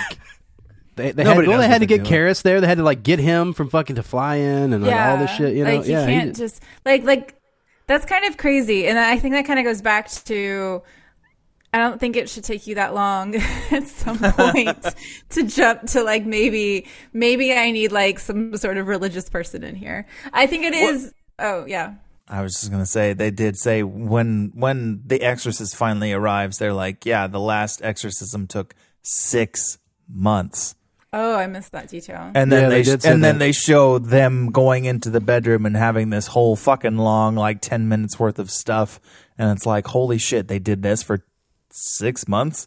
So when they take that break and they're sitting on the stairs and staring at each other and like, all right, let's gather our strength. It's like, fuck, you're gonna do this for six months? fuck. See how big well, that book I was, Mike? actually okay. So, um, I okay. I have two things to say about this, which is. First of all, I don't know a lot about like exorcism, but I was raised Catholic, and of course, I asked my priest a bunch of questions about it. And so, Fair and appropriate. I don't know if this is technically correct. I have not like cross referenced. You know as much as an average priest. But my priest told me that like that is exorcisms are not something that like average priests do. That there's like a special team that they have to like call in, which they kind of did. But the fact that they let him assist, um, and I, I I did see priest commentary online that said that they actually departed from the ritual and, and quote the most stupid and reckless manner, um, and they actually fight tried to fight the demon hand to hand instead of relying on the power of God. So I don't know what the actual Catholic ritual is for exorcism, but apparently they did not follow it exactly. What? Of course they didn't follow it Power of exactly. Christ compels you. Why wouldn't they? They had like a priest Did you on watch the movie? Like they had a priest on set. no, that's Why? the story. Oh, oh, It oh, can't oh, go oh, correctly. That is the point of the movie. Yeah. That's- I did not get true. that because also the other thing is that this is like a very no no no no no I got that it didn't no I no that's not what I meant I meant Oh. that like I did not get that the priest came in and did it wrong. Uh, although clearly they did because yes, the demon jumped to another body and then like they all died. So clearly it did go wrong. But this is actually like a very like faith affirming movie, and it was wasn't it banned in like Tunisia for being like too like uh, like banned in the? UK. Oh, There yeah, were like, entire in the cities in the UK that were like, "No, we're not going to show that in our theater." So there was people like, "Well, let's get a bus and go." Okay, but it." in Tunisia it was banned because it was like too Christian. Like it, like they were afraid that Too they would Christian. like. It, no, because it is, and like uh, that's. It, I thought that. So I thought it was interesting, interesting, that like the priests were like, "No, this is actually incorrect," but everyone else is like, uh, the Protestants were the ones who protested it in this country. sounds sounds like Protestants. Who, who, who do Slight you think? misunderstanding of Catholicism. and like, nope, that's demonic. Who do you think put the strange tits and, and dick on the Mother Mary Regan. statue? You think it was Regan? Yeah, it's Regan left left a room and went and did that. Yeah, it's the uh, that stuff is the same clay. Uh, you remember when she brings up the giraffe thing, right? And her art corner in the basement. That is the clay. That, That's a lot of clay. Well, I mean, That's you her s- hobby. Yeah, It's you a s- lot you, of you see the tits, big Jared, of things course over there that she's making. I, it's just three horns. I wish I would have seen her making three cones at some point, and then you know, then they end up oh, there. Oh, that that's the connecting tissue that you were missing in this. yeah, the whole time. Yeah, we need to see more cone tits. Come on. a little possessed girl can go into church. That's the big thing that they cut out of the of the the movie really from the book is that like this is going on a lot. Like the church is being like constantly vandalized. Oh, really? Yeah. Hmm. So like that's why the detective gets up and Carl is actually like a suspect in all of this. Oh, that's why they were like, "Is this witchcraft?" Because I was like, "That's an odd thing to immediately jump to." Carl It is is the the the butler. Yeah. Well, I thought it was obvious that he was a suspect from that one conversation they had at the party where he was like, "I'll kill you." Like that's all you need. How, how much more of a suspect do you need him to be? That's filmmaking, Brian. That's good enough, Griggs. That's good enough. That'll do, freaking. Just just bringing it back around. Uh, oh, and uh, the the time frame thing. I don't know. Uh, we were, we were talking about earlier, like how long the movie takes place. I don't know if the beginning, when that takes place in the story, if that's supposed to take place before we get to Georgetown, like. But I know, like, um, he, he they there's some line in the movie where they're they talking about Father Merrin, and they said he's been back for four to five Yeah. months. Yeah, Yeah. yeah, yeah, yeah, yeah. So I guess that's how long the possession thing is. But Hmm, that makes if sense. that if the Iraq stuff is taking Oh, okay. place chronologically, Okay, you know what I mean? I don't know. got it. If the prologue was happening before the actual possession, and so when they finally bring him in, it's been okay. I didn't. I I, just- I didn't just connect that assumed the that prologue was like ten years earlier. Yeah. I mean, No, they literally he'd could have dead. shot that he looks whole. exactly the same. Yeah. no, looks they could have shot that whole Yeah, section like, with him normal. Like maybe he ages well. Like I don't know what to tell you. Like some people don't age like that. I I just hate that we missed our Exorcist Christmas. We had Halloween happening around the same time. Christmas. You know, we should have had. You know, Exorcist Regan should have been like op- opening fucking Christmas presents all tied up and shit. oh my god, it's the most wonderful. That would have been really funny though. I would enjoy that. I mean, I almost didn't recognize Max von Sydow in this movie because, like, so many moments I was like, I'm pr- "That's Max von Sydow," and I was like, "Wait, is it? Is it him?" I don't. Know. It's 1973. He looks like he's like so old. They could have done the prologue thing with him normal, and then done the rest of the movie with with his like old person makeup, and it would have. No, he was battling heart condition. He was eating nitroglycerin pills at the beginning. Like, I he's, get it. I'm he's just on the saying, edge of death. I watched this movie and I'm like, that dude has been 64 for like 30 years. That's the best. That's what I'm old- saying. That's, what I'm the saying. best old man makeup don't ever. age. Okay. Yeah, yeah, yeah. Fucking makeup. he looks he, he looks so exactly like he looks when he was actually that age that he was supposed to be in this movie that I was just like, yeah, no, 100%. I've seen him in other movies exactly like this. They were 20 years later. What the fuck? I, man, dude, my favorite detail is the fucking veins on his hand. Like when he is like going to drink his tea after he takes that first nitroglycerin tablet and Mm. Yeah. his hands are shaking, you can see the fucking veins in his arm and hand. It's like, oh, that is so fucking awesome. Those are the moments that I was like, this isn't makeup. This is just him in 1997. Yeah, it looks that good, man. Dick Smith did a great job. Yeah, yeah. Great, great makeup in this. Holy shit. all the v- all the uh, oozing vomit. Oh, yeah, that was good. I hate vomit in movies. Dude, I Body like when he horror, like reaches that down and shit. touches Oh. her head, and it's just like pouring out of her mouth, and he like wipes it up with his like fucking like you know the purple priest sash thing. Yeah, The sash. He goes and washes it off, and he brings it back, and he. It's like Has to kiss and then it. he fucking He kisses, it. I'm like, Like, oh, dude, I want to put that in your mouth, bro. Actually, but like, but when Karras gets the puke in his face, it goes in his mouth. Like, yeah, he does not look happy in that moment. oh, dude. He's definitely like, this was not supposed to hit me right here. They probably told him, "I was just gonna hit you in the chest." Yeah. He's like, "This whole fucking movie's a lie." That is what they told me. Guns in my ear, putting stuff in my mouth. The guy that was doing the actual like uh, sp- uh practical special effects, he's, he did sound like a masochist.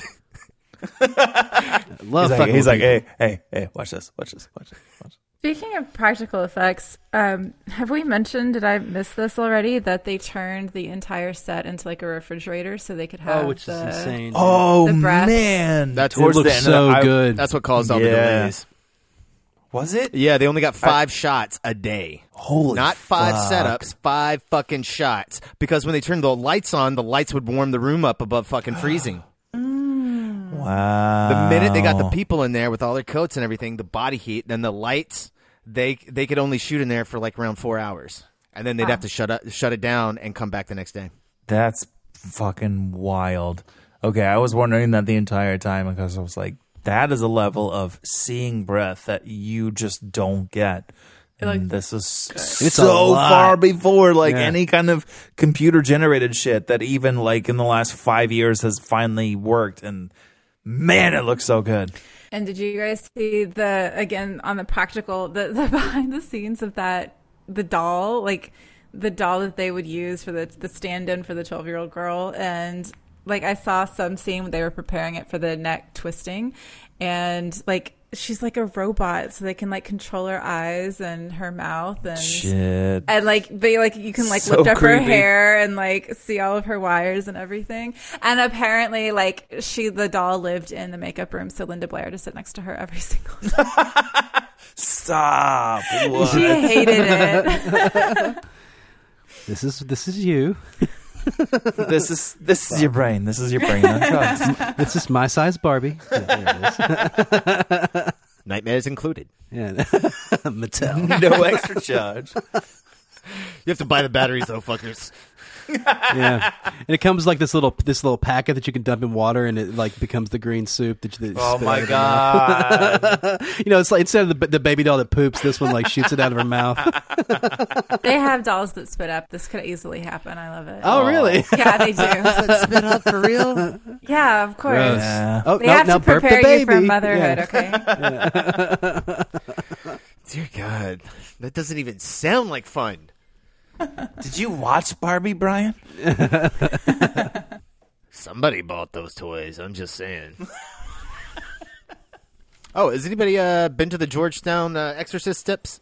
Anybody actually been there? No, but if I ever go there, I will definitely go there. You should. You should. They are amazing. do you have a picture of yourself at the bottom of the stairs brian Like- Uh, I would have to go through a shoebox. Like laid out on the- It would be on a Polaroid. I haven't been there since uh, I don't know, what was that, like 2002. but you didn't do it come on Did you walk them? Oh fuck yeah, hell yeah. No, those are cursed steps. Don't go up those. Did you go and like point at Regan's window? Oh, okay.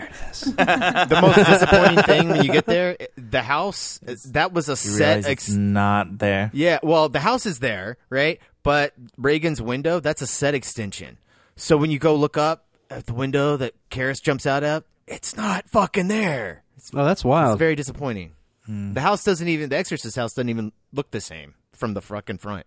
I kind of want to know how they lit that shot with Merrin walking up because it looks like the light's coming out of the window, but it's not. The window is, is perfectly exposed.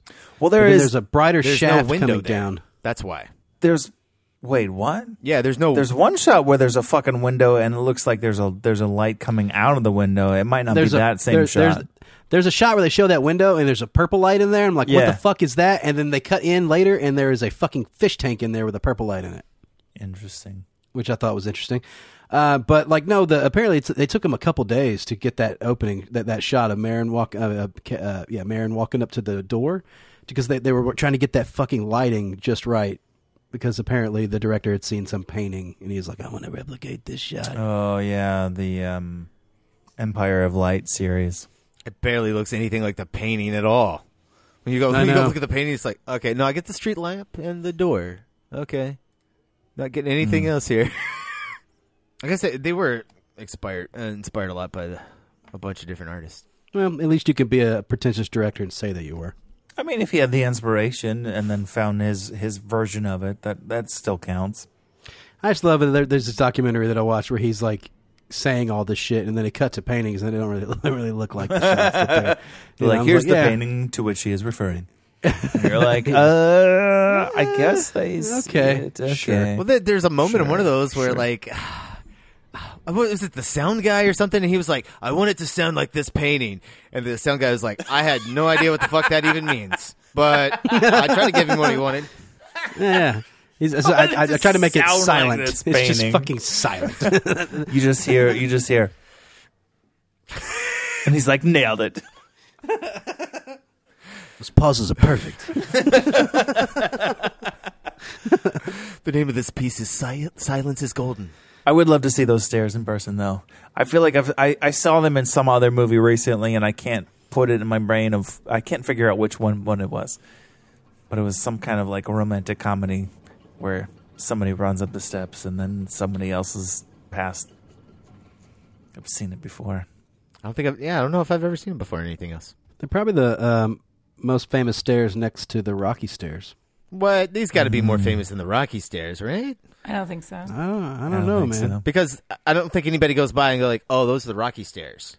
Yeah, no, because they they, bullshit. do, There's a they fucking there's a. Rocky There's a literal statue, statue. at the top of those stairs with his fucking hands up like this. I'm gonna Google Rocky Stairs if these stairs don't come up. Of course they do. What are you talking Brian- about, Brian? Of course they are. Uh, I see people walking upstairs in a like a huff, right. and then I sing the Rocky First theme off, song. So I'm going to they're say called the the Rocky Rocky Steps. oh well, yeah. oh, okay. Watch out, we got a badass over here. No, I, Fucking I'm I'm just at uh, uh, visitphilly.com. It's a tourist attraction. yeah, man. I'm just saying, going to like, I don't know, man. I don't think, I don't know. Do, do you think? Uh, I don't think Ro- the Rocky as a movie, as an institute, is this, is that held on as much, or do I just not sports as much? Yeah, because I don't know anything about sports, and I know what the Rocky Stairs are. So, I like actually was in Philly and passed them and was like, "Oh look, like that's a thing." And I've not seen the movie. I have not seen the movie at all. Well, how do you know that But they're I- a thing then? If you've never seen Because I know the stupid thing where he runs the up the Rocky stairs. There's the stairs. That's what he does. That's Oh, all. I mean, he so probably does other montage. things. So you've yeah, seen I've it. seen the. I've seen the part where he Every just, movie has a ro- has a montage, Brian. You, the Rocky montage is what I said. You've seen the Rocky montage. I don't know. Like I, I training think it's boxing, but like I honestly don't know. I haven't seen the movie, but I still like. I know the stairs are a thing. Wait, you saw the stairs? You didn't see the, the statue with the fucking boxing gloves at I the was, in top? a, I was in a. I was in a taxi. I was going places. So. It's like driving by the Bean in Chicago. I was like, oh, there it is. Yeah, that's exactly it. That's fair. Except the bean is more interesting, actually. Oh, also accurate. Yeah, yeah. Can attest. All right, we're gonna have to Google Rocky Steps versus Exorcist Stairs. Oh my god. Oh my god. I need to know. the only other famous stairs in movies are the fucking poltergeist stairs. I mean, Actually, you know, Google just said no Joker Steps. Oh, fuck Joker, the Joker steps. Fuck off, Google. Yeah, right only now. Oh my because God, only no. because That's that's the most recent. Yeah, Yeah. it's the most recent, and then it's like a meme. Well, that's what I'm the saying, only like, reason. Yeah, it's been memeified for sure. Way Yeah. more than either of these two movies. But these movies have uh, have had way more time to be like, The only I don't know. um, yeah. The only reason I would say like the Exorcist stairs would probably be more popular is because horror fans, you know, like people are going to seek out that movie because it's an old version, it's an old classic. Like I don't, people seek out Rocky, and do young people know Rocky? I don't know, No, they know Creed now. right? That's what I'm saying. Yeah, Mm-hmm. it's like who the fuck is like Rocky wasn't even in the last Creed movie. Does Creed run up and down those stairs? He probably does, but where's the goddamn Creed steps? Okay, I googled which ones are the most famous. There's actually some really. There are some famous ones in here. What are the most famous stairs? The ones that could lead to heaven? Um, well, That's a stairway. the Truman Show is on the list. Oh, okay. Okay. Um, okay. Vertigo is on the list. Wait, wait, hold up. The Truman Show? Yeah, because he yeah, has the, the stairs, at the end of the movie. Yeah. Oh, the, Good okay. afternoon, all right. good evening, and a good night. Peace But out. those are on a set. That's those aren't real stairs. We're yeah, looking that's for a, real that's a stairs. It's a staircase. Well, Vertigo really- is on the list also. Oh, Titanic, the staircase Oh, in Titanic. The staircase to the bay. Uh, again, Titanic's a set. I don't know. No, you can't visit that though. No, Vertigo has a staircase that is has the the the dolly zoom shot with the. Yeah, at the bay, right? Under the Golden Gate. Is that the stairs we're talking about? What t- what stairs are we talking about? Or No, are we talking about? stairs No, Vertigo the- where the she bell falls, tower. The bell tower, yeah. Oh, you're talking about those. Well, again, that's also a set. Well, she probably googled famous staircases All from right, movies. or famous something outdoor- It says The Shining, The Music Box, Ex- Exorcist, Rocky, Psycho, Joker, Inception, Battleship. Yeah, this. Oh, is just a- Battleship, Battleship Potemkin. That that's a good one. Those Yeah. are real stairs. the Shining is also a set. Those aren't real stairs. Can't visit those. Brian is disqualifying every movie that has created stairs. If it's not a real place that I can visit, it doesn't count. Well, no, that's what we're talking about, right? Like we're talking about which one was the most visited stairs. I can't visit the Truman Show stairs because they're torn down and like I don't know what are they like? That's like somewhere. that's like saying that's say that's say, it's like saying that scene in Labyrinth where the, there's like all those fucking like Escher steps going up everywhere. Like, you know, Those are definitely the most famous stairs. Uh, yeah, it's the most famous stairs, bro. Like, that's definitely a set. All right. Well, so ah, damn it.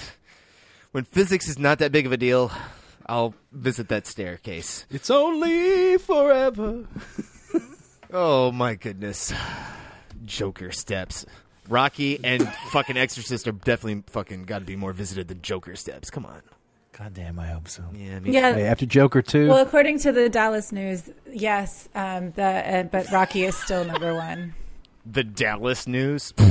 Listen, that's the only one I could find that had like rankings of actual places that you could go visit that were outside. Okay? There were real locations because nobody would ever write a, a real article.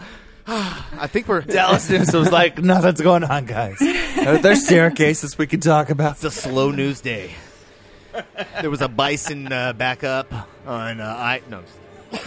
Uh, does anybody have anything else? Uh, we're talking about stairwells for a long time. just really excited to watch Exorcist two. The Heretic. Uh, uh, you know, uh, I will say that movie's got a great director. It's uh, John Boorman did it, so Is that the one with the flashing light? yeah. Okay, yeah. What else has John Boorman done, and why are you excited about it? Uh, he did uh, Deliverance. Oh, okay. Make you squeal like a pig. That's when the world really found out who Ned Beatty was. Who's Ned Beatty? Mr. Luthor. He's the guy that uh, squeals like a pig. run, fat boy, run! Mm. no. Man, yeah, that's messed up. Um, ratings? I think we're at ratings. We're at ratings. Who's going first? Who's rating The Exorcist? You can't watch The Exorcist and not think that holy shit, this is the scariest movie ever made. So since it's the scariest movie ever made, it's got to be a ten. It fucking it's like the most. It's the beginning of the modern horror era, right? Wouldn't you say that, Brian? We didn't really talk about that. Like this, this brought in the age of new horror, right? I don't know. Uh, I don't know. What do you mean by new? Uh, I don't know. Is this the modern horror? It feels like every everything's ripping this off. You know? I don't know. Yeah, maybe. I don't know. It, it's hard to say because like Rosemary Baby came out uh, came out like five six years before this. You know. Um, yeah, but it ain't as badass as this. No, it's No, not. but it's more of a horror film than this one is. what? Well, this isn't a horror film. This Yeah. is a supernatural detective story. Obviously, yeah. But Okay. Anyways, the fucking camera is amazing. The lighting's fucking amazing. The acting is top notch. Uh, fucking goddamn it, man! Twelve year old Linda Blair kills this fucking role, even though that uh, like a, a large majority of her dialogue was overlaid, but she still did the performance and had to endure all the crazy shit. Uh, William Friedkin is a fucking asshole, but you know what? He created something kind of cool. Um, I wish that I didn't know that about him. Kind of sours the movie for me a little bit, but uh, you're never going to be able to make a movie like this again, uh, especially the way that he did it. It's a time capsule, and I think it's super great. All right, we got our first ten. Who's going next? Uh, I think there's a lot to be said about this movie. Uh, we've said some of it. Um, I, I think this movie was a little bit overhyped uh, on its scariness for sure. Some of that is my background. Some of that is just the general public discussing movies that landed at a certain time and hit a certain nerve. And this movie certainly did all those things, um, and then made a fuck ton of money in that process. There's a lot of really great things about this film. I I think every fucking shot is really, really great. Like, like I don't remember a single moment where I was looking at something on screen and being like, "That looks weird," or "Why did they light it that way?" or "This composition is strange," or there th- like I, this movie is a visual feast and i really really appreciated finally absorbing it. I think some of the story doesn't quite work. I think it, it suffers under its own weight of of it was a book first and then the same dude rewrote it into a movie and then lots of people put their hands on it and william friedkin said let's do this and producers said let's do that and blah blah blah this movie is not as scary as it has been hyped to be. Maybe that's just because I've waited 50 literal years to watch it. Uh, maybe it's because some of the more disturbing moments are what people are referring to when they say scary, and that's not what I think of as scary. I'm gonna. I think I'm. Gonna, I'm gonna call this a 9.5. There's there's elements that I think um, could have had a little bit more exposition, like literally a sentence or two. Um, I really appreciate the the the way sound is used in this, the way the tone is set from the very beginning. I always felt the the tension in this movie. Um, I really loved uh, the mom. What's her fucking name? Jesus, Ellen Christ. Burstyn. Ellen Ellen Burstyn for MacNeil. Um, she is really fantastic. I always appreciated uh, her like fuck off doctors. Like tell me what's wrong with my kid moments. Um, she really sold this movie for me.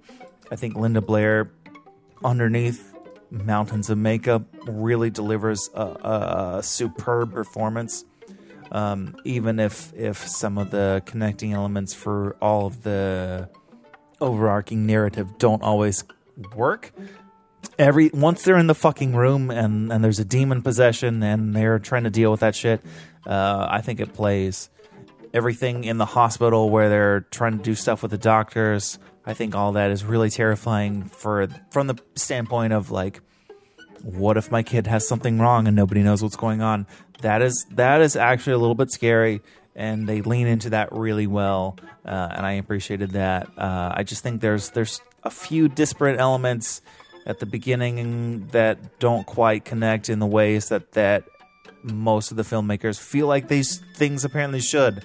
And audiences have spent 50 years trying to retcon reasons for why they do work. I don't i don't think uh, as maybe it's my modern viewing brain. Maybe it's just actually true.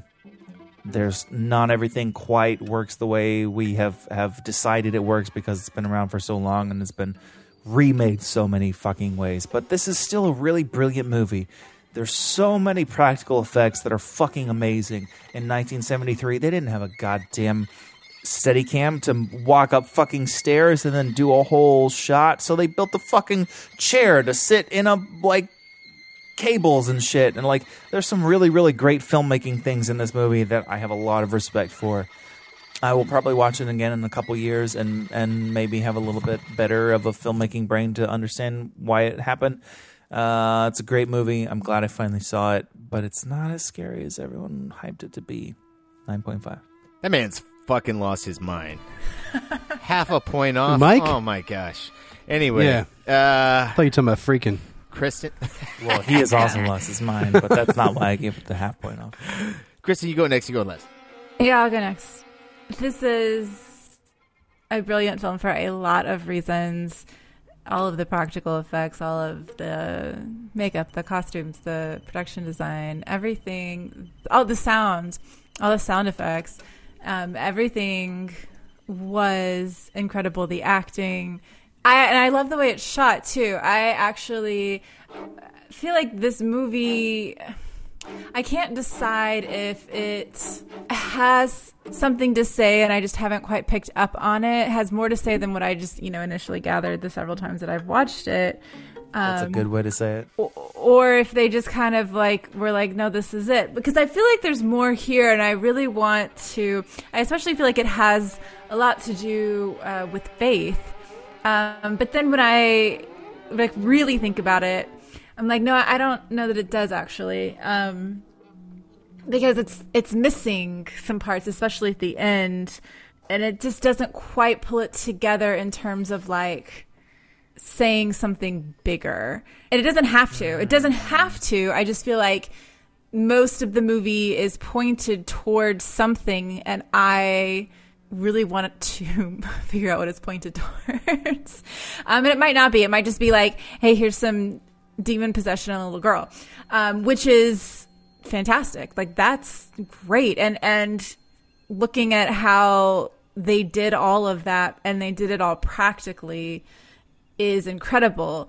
And I mean, even to down to like I was reading that like when Belinda Blair is levitating, they like painted the wires to match the set in the background so that you couldn't see it. Like it's just the detail is absolutely amazing. And again, with all of the struggles that everyone went through, uh, and probably I'm sure there's stuff that's still going on, and all the lawsuits that happened after this, like there's it's crazy. It's insane that we have been enjoying this for so many years because this could have easily just been buried away.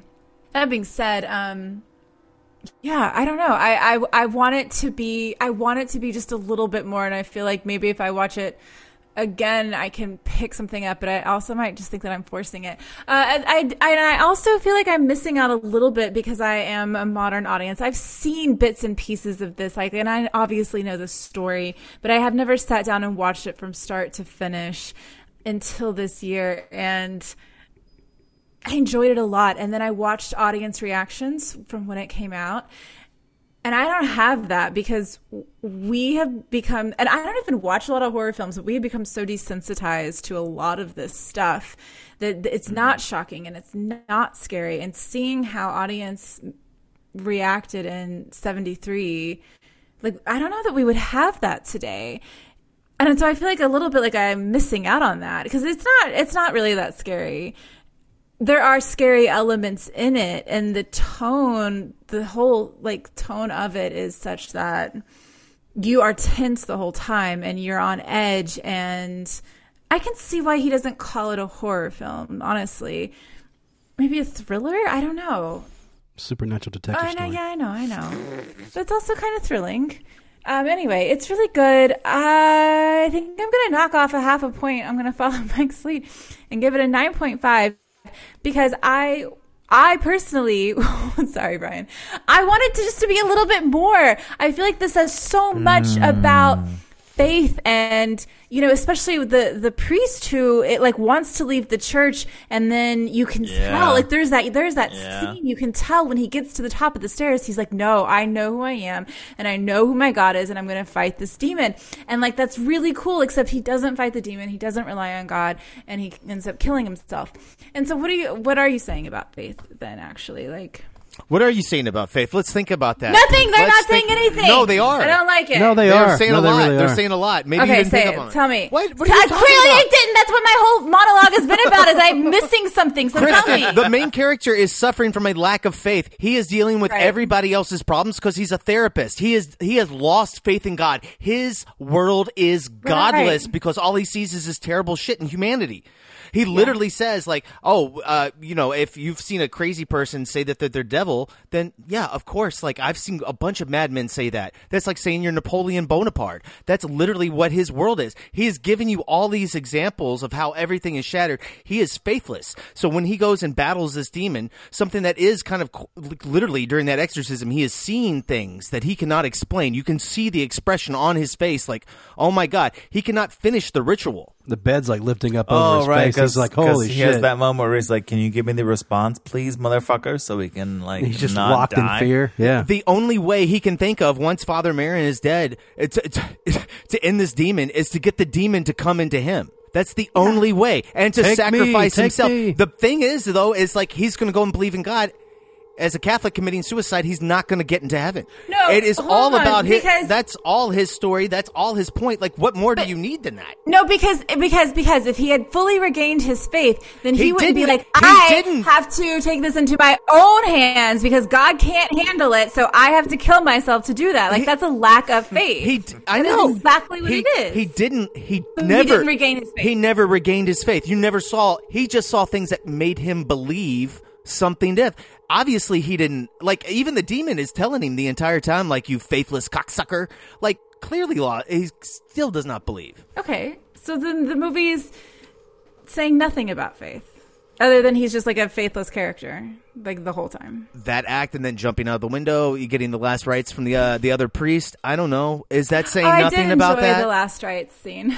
that priest like pops out of nowhere and is like, "What do you want?" is is is that going to keep him out from hell or not? I don't know. I'm you know I don't know Catholic. No, I don't it's know all the- probably it's probably not because he's no. First of all, you, you go to. I don't know all the rules, but no, because I would like to believe that. he didn't confess anything, so he's dead already. No, he did too. He's like, "Do you, "Are you are you sorry for all your sins?" And he couldn't talk, so he's Yeah. squeezing with his hands. Oh yeah, you're right. He was squeezing with his hands. Yeah.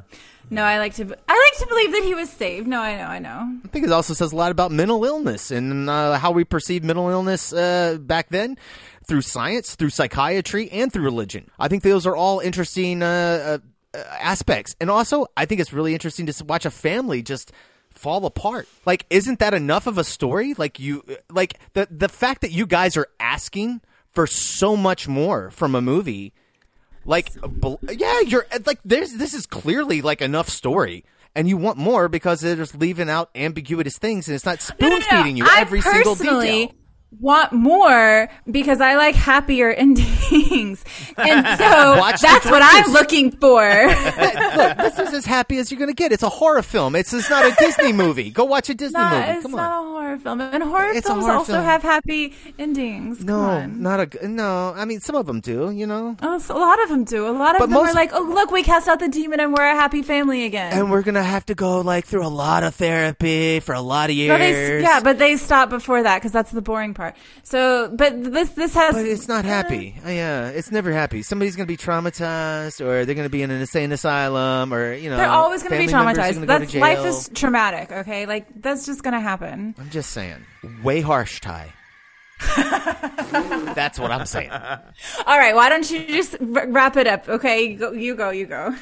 Give us your 10. Call it done. Thank you. It, well, it's a fucking ten. It- duh. I mean, it's a fucking classic. And do I have to uh, fucking explain to you why it's a fucking ten? No, I shouldn't have to. It's one of the greatest fucking horror movies ever made. And so, like Jared's point, like uh, uh, I don't know, like. Uh, I don't know what this stuff is the first of. It's not like the first satanic movie. It's not the first like horror film like this, but like I don't know, Rosemary Baby, the way the devil's portrayed, you still get the hoof feet. That shit is not here. That's gone. It this is very very modern. Like even in 73, 50 years later, this still feels fresh, still feels new. Still feels hmm. pretty good, even though we're laughing at it because it's been ripped off before. But it still has like a believability and, and a realism to it that's really fun. Obviously, a 10. I want to actually comment on that because I think part of the reason it does hold up and it is still so brilliant today is because it doesn't show the monster, because they don't try to show the demon. You just Yeah, see the that's a good effects of it. That's And I point. think that is so brilliant. And that is where most horror films fall flat on their faces when they try and like, because everything Here's that we're. this terrifying imagery. Right, and then it's worse than not. anything anyone could imagine. Right. Except it's not. Except it's not. I think that's one of the brilliant things about this movie is that they don't show the demon. They do little flashes, like little. Oh yeah, but that's not. They do really- flashes of demonic imagery. Yeah. They don't ever imply that that's supposed to be the demon. Right.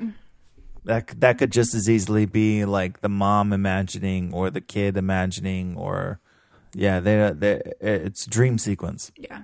I don't know. No. There's there's a thing with whi- a white face and teeth and eyes. Yeah, it's Yeah. still dream sequence. No, no, no. There's a moment during the exorcism at the end when uh, Regan looks over and there's a flash frame. It's like that's overlaid. overlaid on her in face. there It's twice. overlaid over face. Yeah. It's in there twice.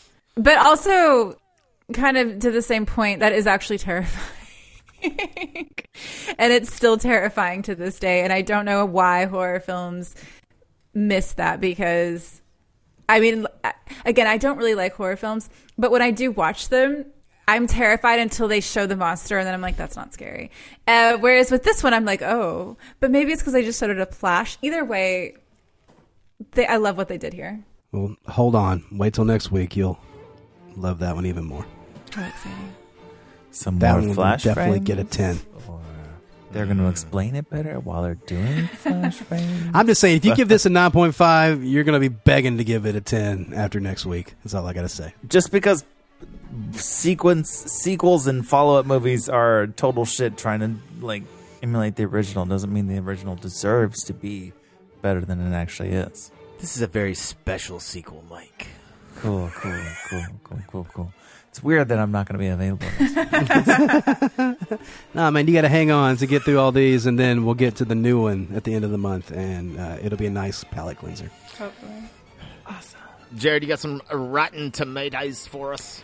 Well, you know, The Exorcist rides its supernatural themes to magical effect with remarkable special effects and an eerie atmosphere, resulting in one of the scariest films of all time. Rotten Tomatoes certifies The Exorcist as fresh with a 78% tomato meter with an audience score of 87%. Did you say 78? Oh, wow. 70? I Seven, did. Followed by an I- 8. I did. I did. Not an 87, 78. 88, 87, you know, audience score. So, with that, you've been listening to the Movie Crew podcast. If you would like to get in touch with us, you can do so by sending us an email to moviecrewpod at gmail.com. You can follow us on Facebook, X, or Instagram at Movie Crew Pod. Jared, where can the audience follow you, sir? You can find me on Instagram at Check the Gate. Griggs, where can they find you? I'm on Instagram at Griggsy Media. That's G R I G G S Y Media. And Kristen, where can they find you? You can find me on Instagram at Kristen Magdalene. That's Kristen with a K and an I. And you guys can find me on X at Elkins Edits. And uh, we're going to close out the show tonight. I think we're going to do the uh, the end title credits because there was not an actual soundtrack released from the for the movie because it's just all pre-composed uh, tracks. Yeah, we'll play the intro, uh, the end credits, and that is going to be uh, what is this? Fantasia of Strings and uh, Tubular Bells from Mike Oldfield. Enjoy.